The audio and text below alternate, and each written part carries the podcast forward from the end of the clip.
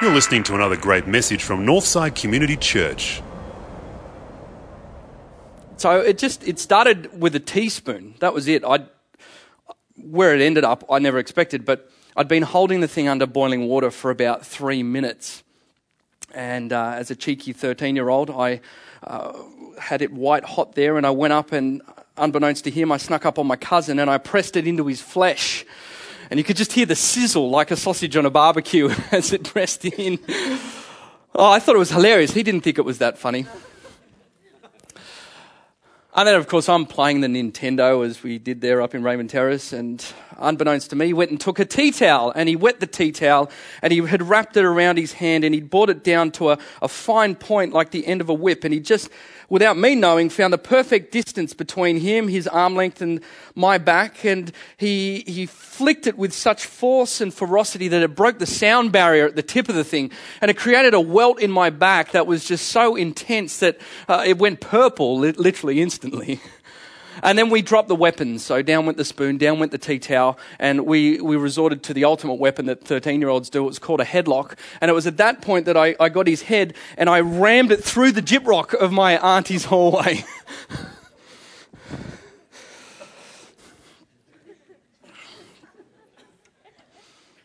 now, we all laugh, um, but we all, we all also grow up, don't we?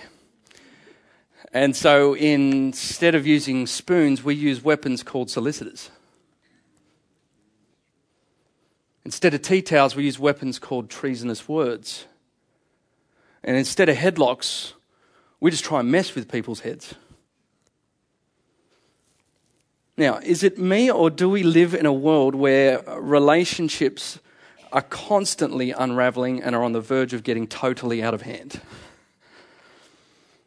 Why is that? Look, the modern person would say, well, that's because there was unforeseen incompatibilities in the relationship.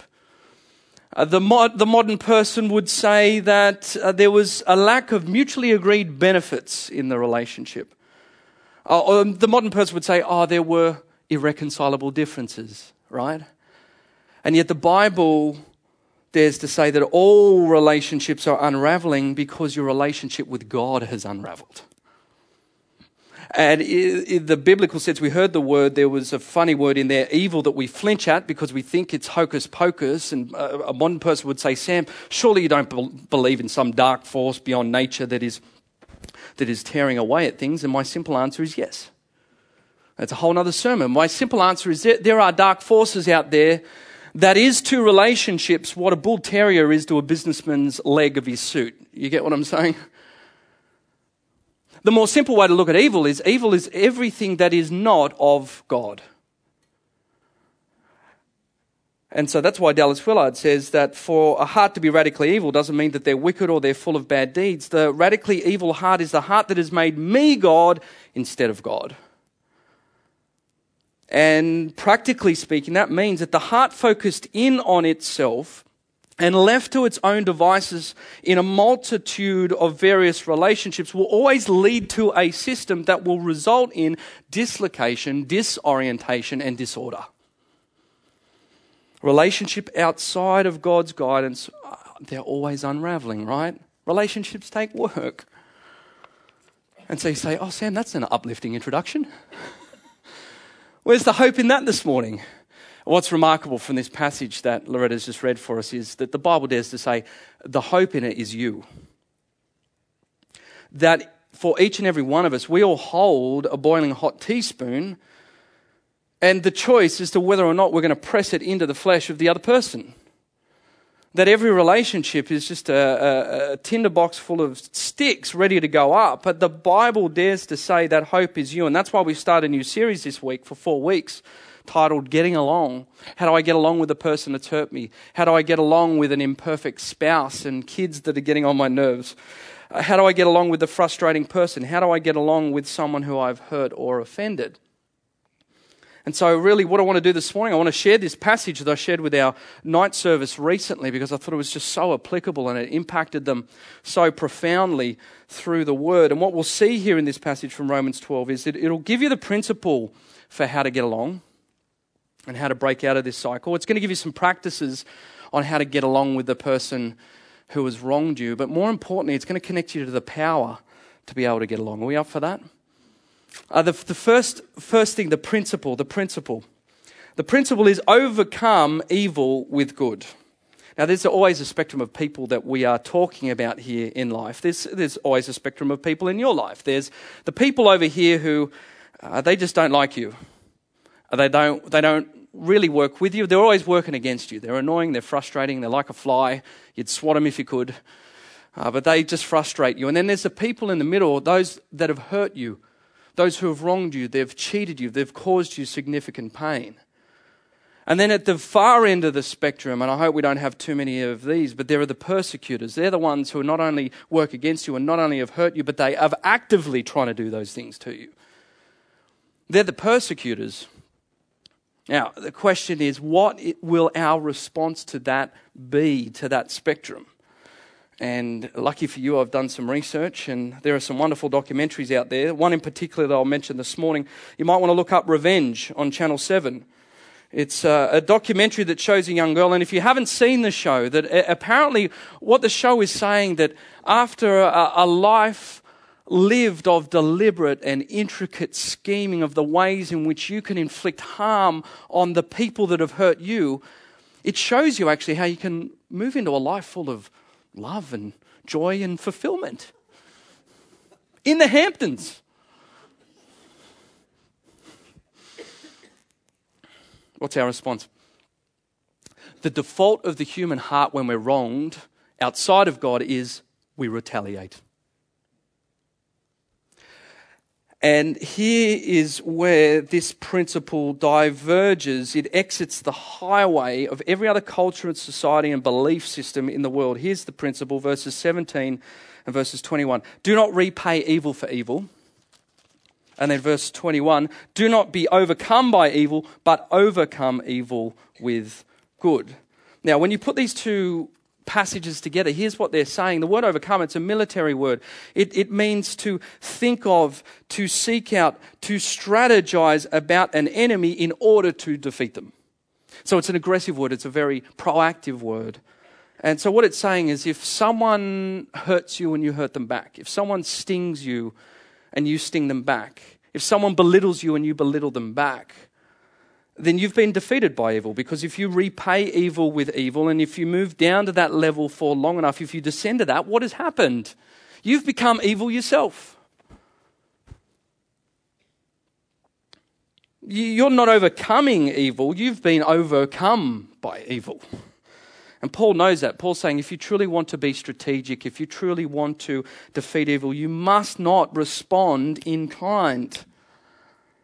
Now, people say, okay, then, well, what do we do? Nothing. You know, oh, that's right. That's where Jesus says, turn the other cheek, right? That's where we Christians are sweet. We don't do anything. And Paul's not saying that. No, it's a military, military word, it's an active word. It, what he's saying is if you want to overcome evil, it's not a passive thing, it's far more nuanced than you realize. So when someone wrongs you, part of the problem is part of why we're descending into a whirlpool of retaliation is because you're not thinking enough, you're not being strategic enough, you're not being disciplined enough. You're getting caught up in that evil instantly. And the radical nature of Christianity breaks you out of that principle overcome the evil. Stop yourself there. So, well, how do I do that? How do I overcome evil? I'm glad you asked. Because it leads us to the next point the pathways to overcome evil. There's three of them here in the passage. There's a couple more, but I'm going to focus on three. Uh, they're blessing words, a humbling heart, and heaping coals. Blessing words, humbling heart, heaping coals. None of that makes sense. It will do soon. But uh, blessing words, verse 14 of Romans chapter 12. Paul says, Bless those who persecute you, bless and do not curse. Now, it's very much like Jesus' words in the Sermon on the Mount, right? Pray for those who persecute you. Now, bless and do not curse. Bless your enemy. Here's how this is so powerful. Here's the practical implications of this. Uh, Dallas Willard puts it this way again. He says, It's very hard to hate someone you are willing the good of. It's very hard to hate someone you're willing the good of. So, what is blessing? What is blessing? Blessing is to will the good of someone. It's very hard to bless them and hate them and descend into anger at the, t- at the same time, right? And so, this is what is wonderful and wonderfully easy and wonderful liberating about the first step in this whole process of blessing and not cursing is even if this morning, maybe someone's already come to mind that's hurt you, even if your prayer this morning is, Lord, please bless this idiot.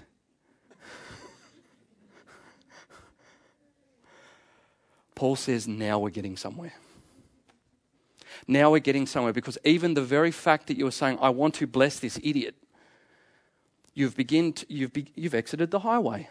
You've put the blinker on. You've, you've, you've steered off into a path that if you trace that trajectory out for long enough, good will overcome evil. Now, that's step one. We're going to baby step into this because then you move into having a forgiving heart. Uh, we said, blessing words, forgiving heart, heaping coals. Verse 17 and 19 again do not repay anyone evil for evil. And then in verse 19 it says, do not take revenge friends. So the quick principle is the Christian should always be the first one to forgive. That would be a whole other sermon. We've preached on that.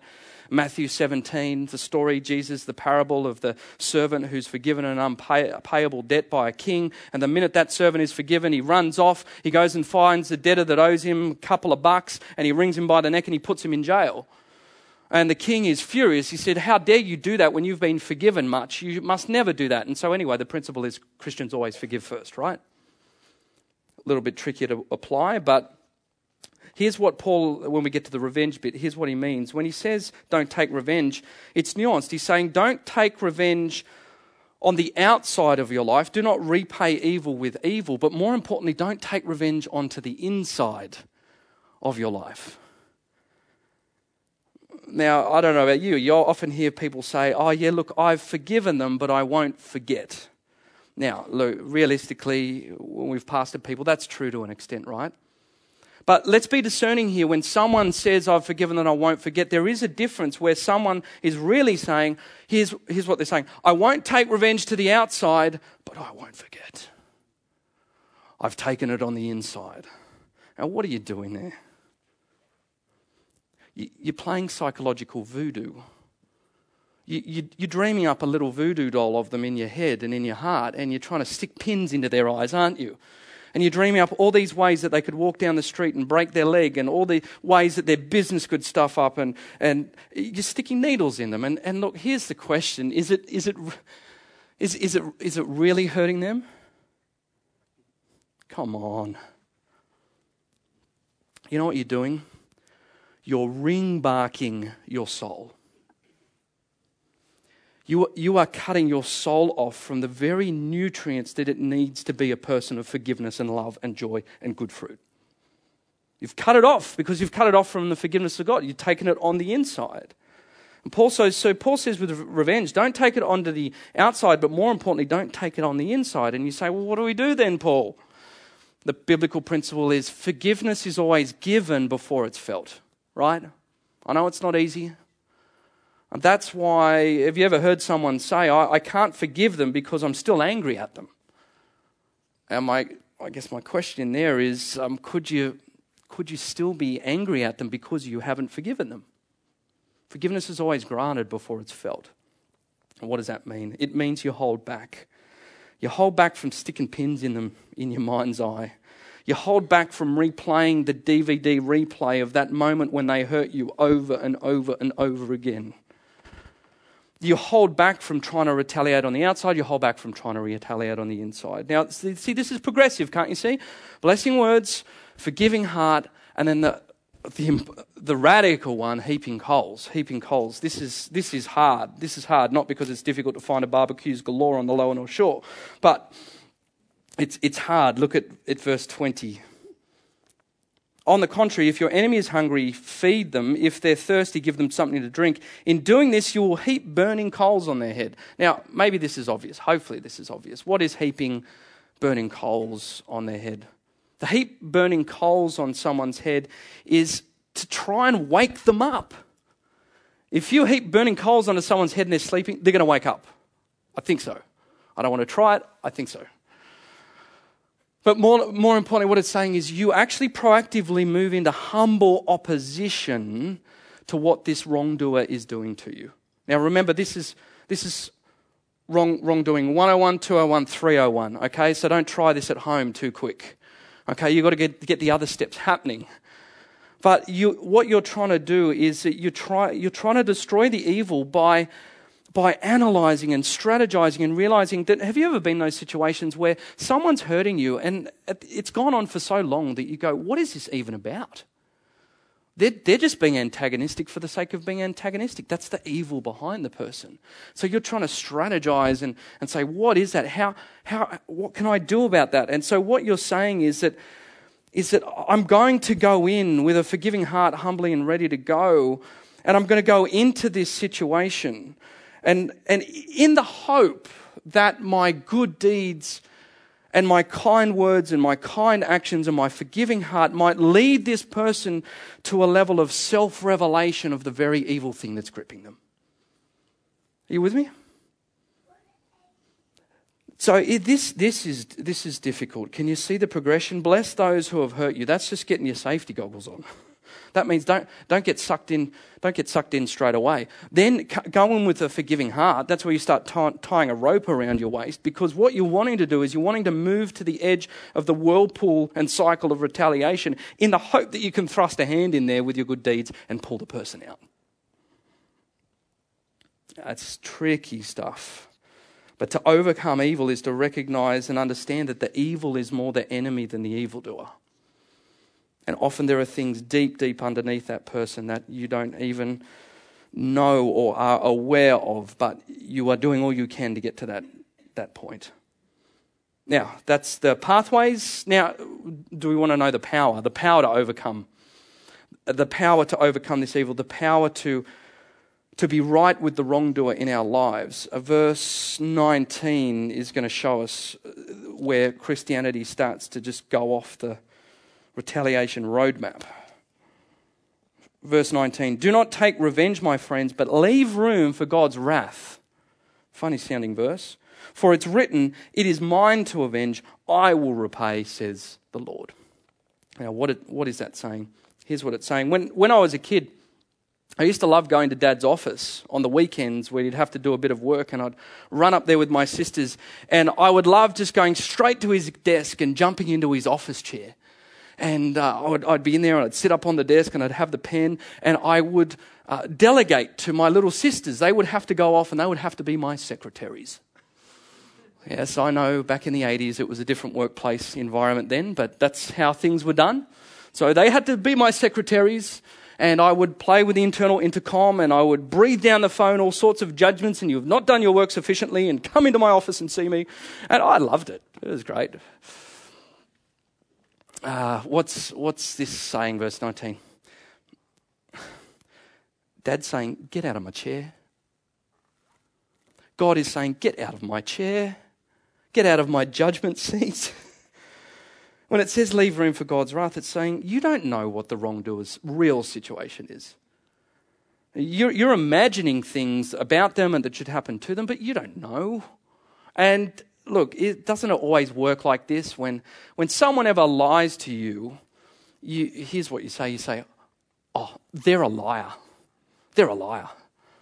You know what you're doing? You're, you're caricaturing them you, you, are, you are creating a profile of them that's like, you know, when you go down to the marketplaces at the Rocks or at the Easter show and some comic artist has drawn a profile of someone with big googly eyes and they over exaggerate the nose and the big smile and all of their features. You do that with them, right?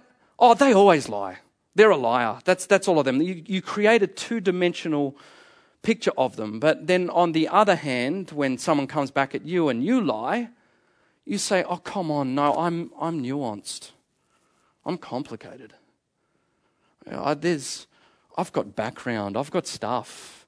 I've, there, things have happened to me, you know. Uh, stuff happened to me as a kid. I'm, I'm not. I'm not. I'm not a liar. I'm, I'm three dimensional. I'm complicated. It always works that way, doesn't it? God says you, you don't know. You're two dimensionalizing them. You're not a worthy judge, not because you're a bad person, but you're a hopeless judge because you lack the, the mental and the spiritual and the universal capacity to know where that person is really at. He says, You're a hopeless judge, so let me deal with it, leave room for my wrath. So let, let me close with a case study to wrap all of this up. a case study of the power of getting along with someone who's hurt you. Uh, it's a case study of what happens if you can get yourself out of the judge's chair, and it's a case study of what happens if you can leave room for the judge's wrath. Now, I don't know if this guy's a Christian, but if he is, man, we have a benchmark to live up to, brothers and sisters, particularly if he's not a Christian. He set the benchmark. Um, his name is Peter Fraser, and his daughter was killed by uh, this guy, Cain Barnett, who was driving down the highway, and Cain had, had not been paying attention for about eight seconds. I don't know if you've heard this story, right? And as he was driving down the highway, Cain had lost attention on the road, and at the last minute, he saw Sarah Fraser by the side of the road with another tow truck driver that was trying to help him. And because he was not paying attention, he flinched and he drove his truck at 100 kilometres an hour into the side of the car, and he killed him instantly. Then an article in the Sydney Morning Herald just last week, April 24th, says a father whose daughter died in a roadside crash has tearfully hugged the man who was driving the truck that killed her. Moments after he learned the man who killed his daughter would go to jail, Peter Fraser went over to Cain Daniel Barnett and gave him a hug. The two men, united in grief at the des- devastation caused by less than 10 seconds of inattention, wept as they embraced their tearful families surrounding them inside the courtroom at Parramatta District Court.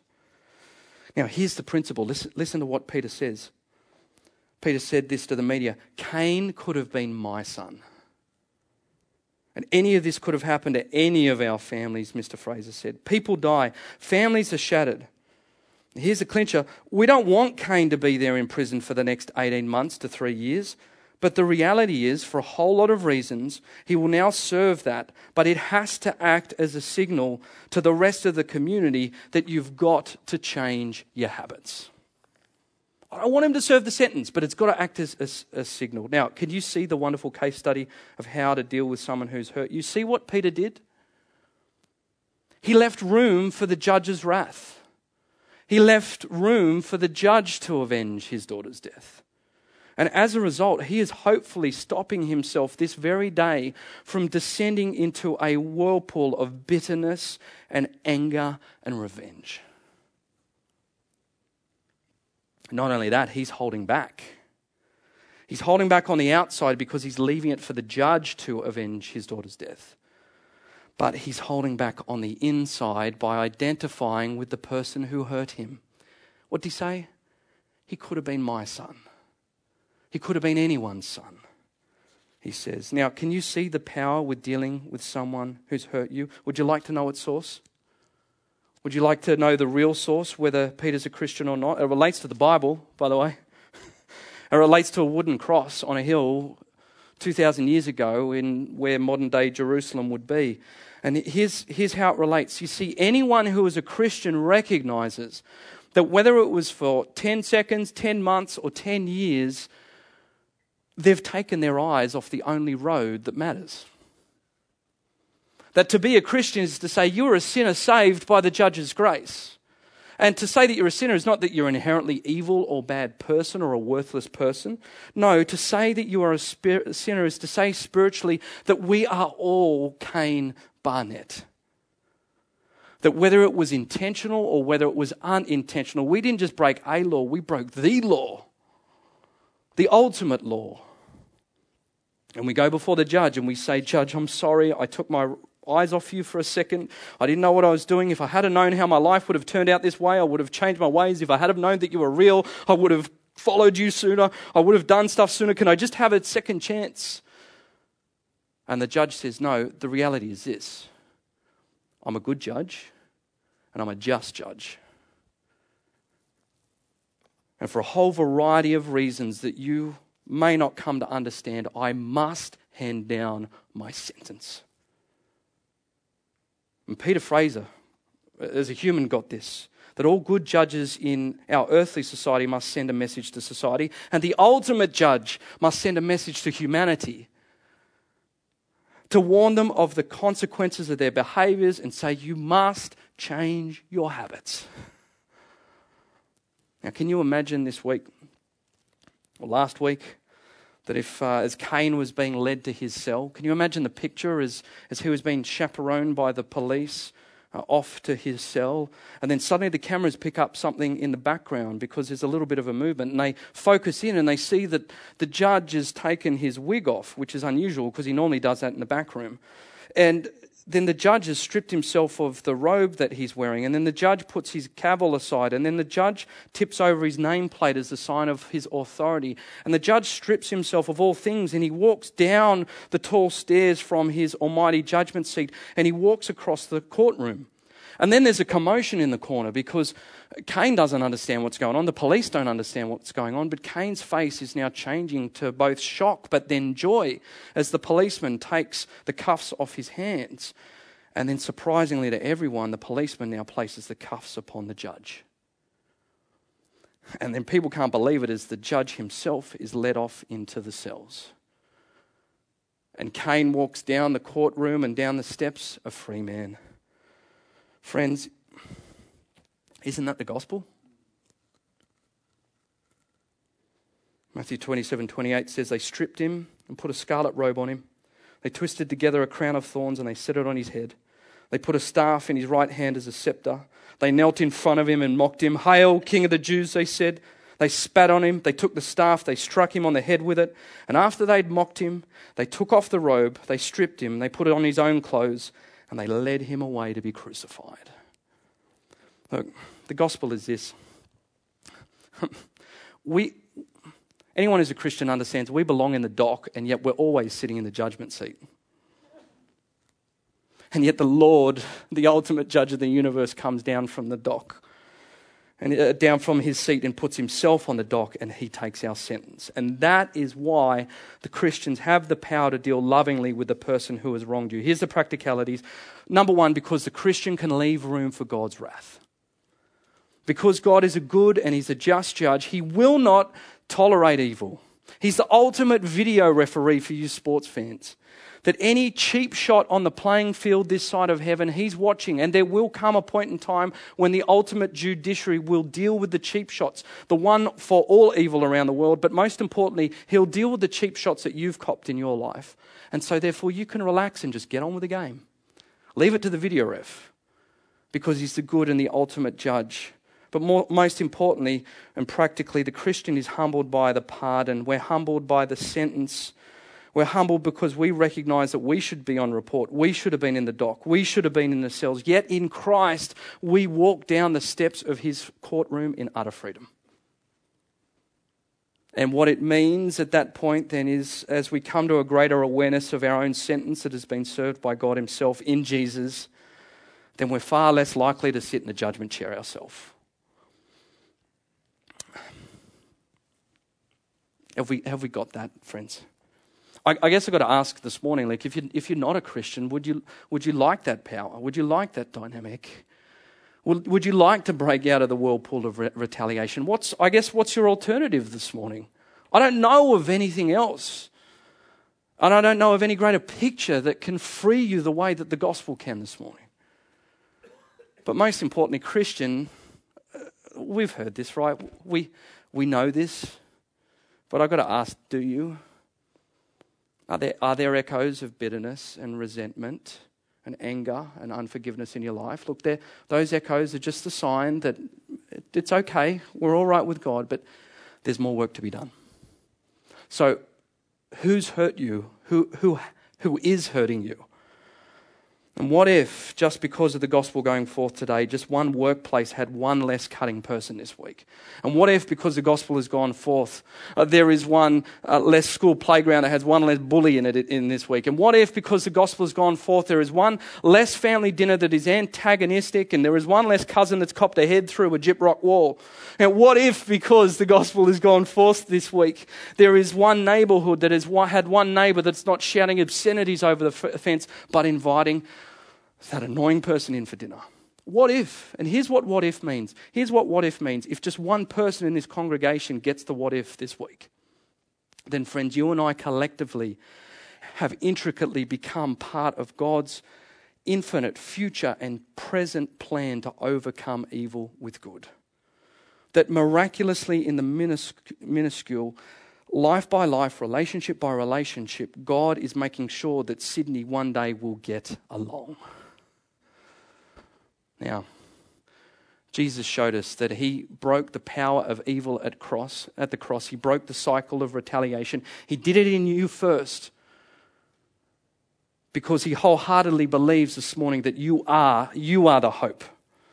That these cycles of disorder and relational entropy of disorder and dislocation will be broken this week. Because you've heard his message and you've heeded his wonderful words that he would often say Go and do likewise. Let's pray.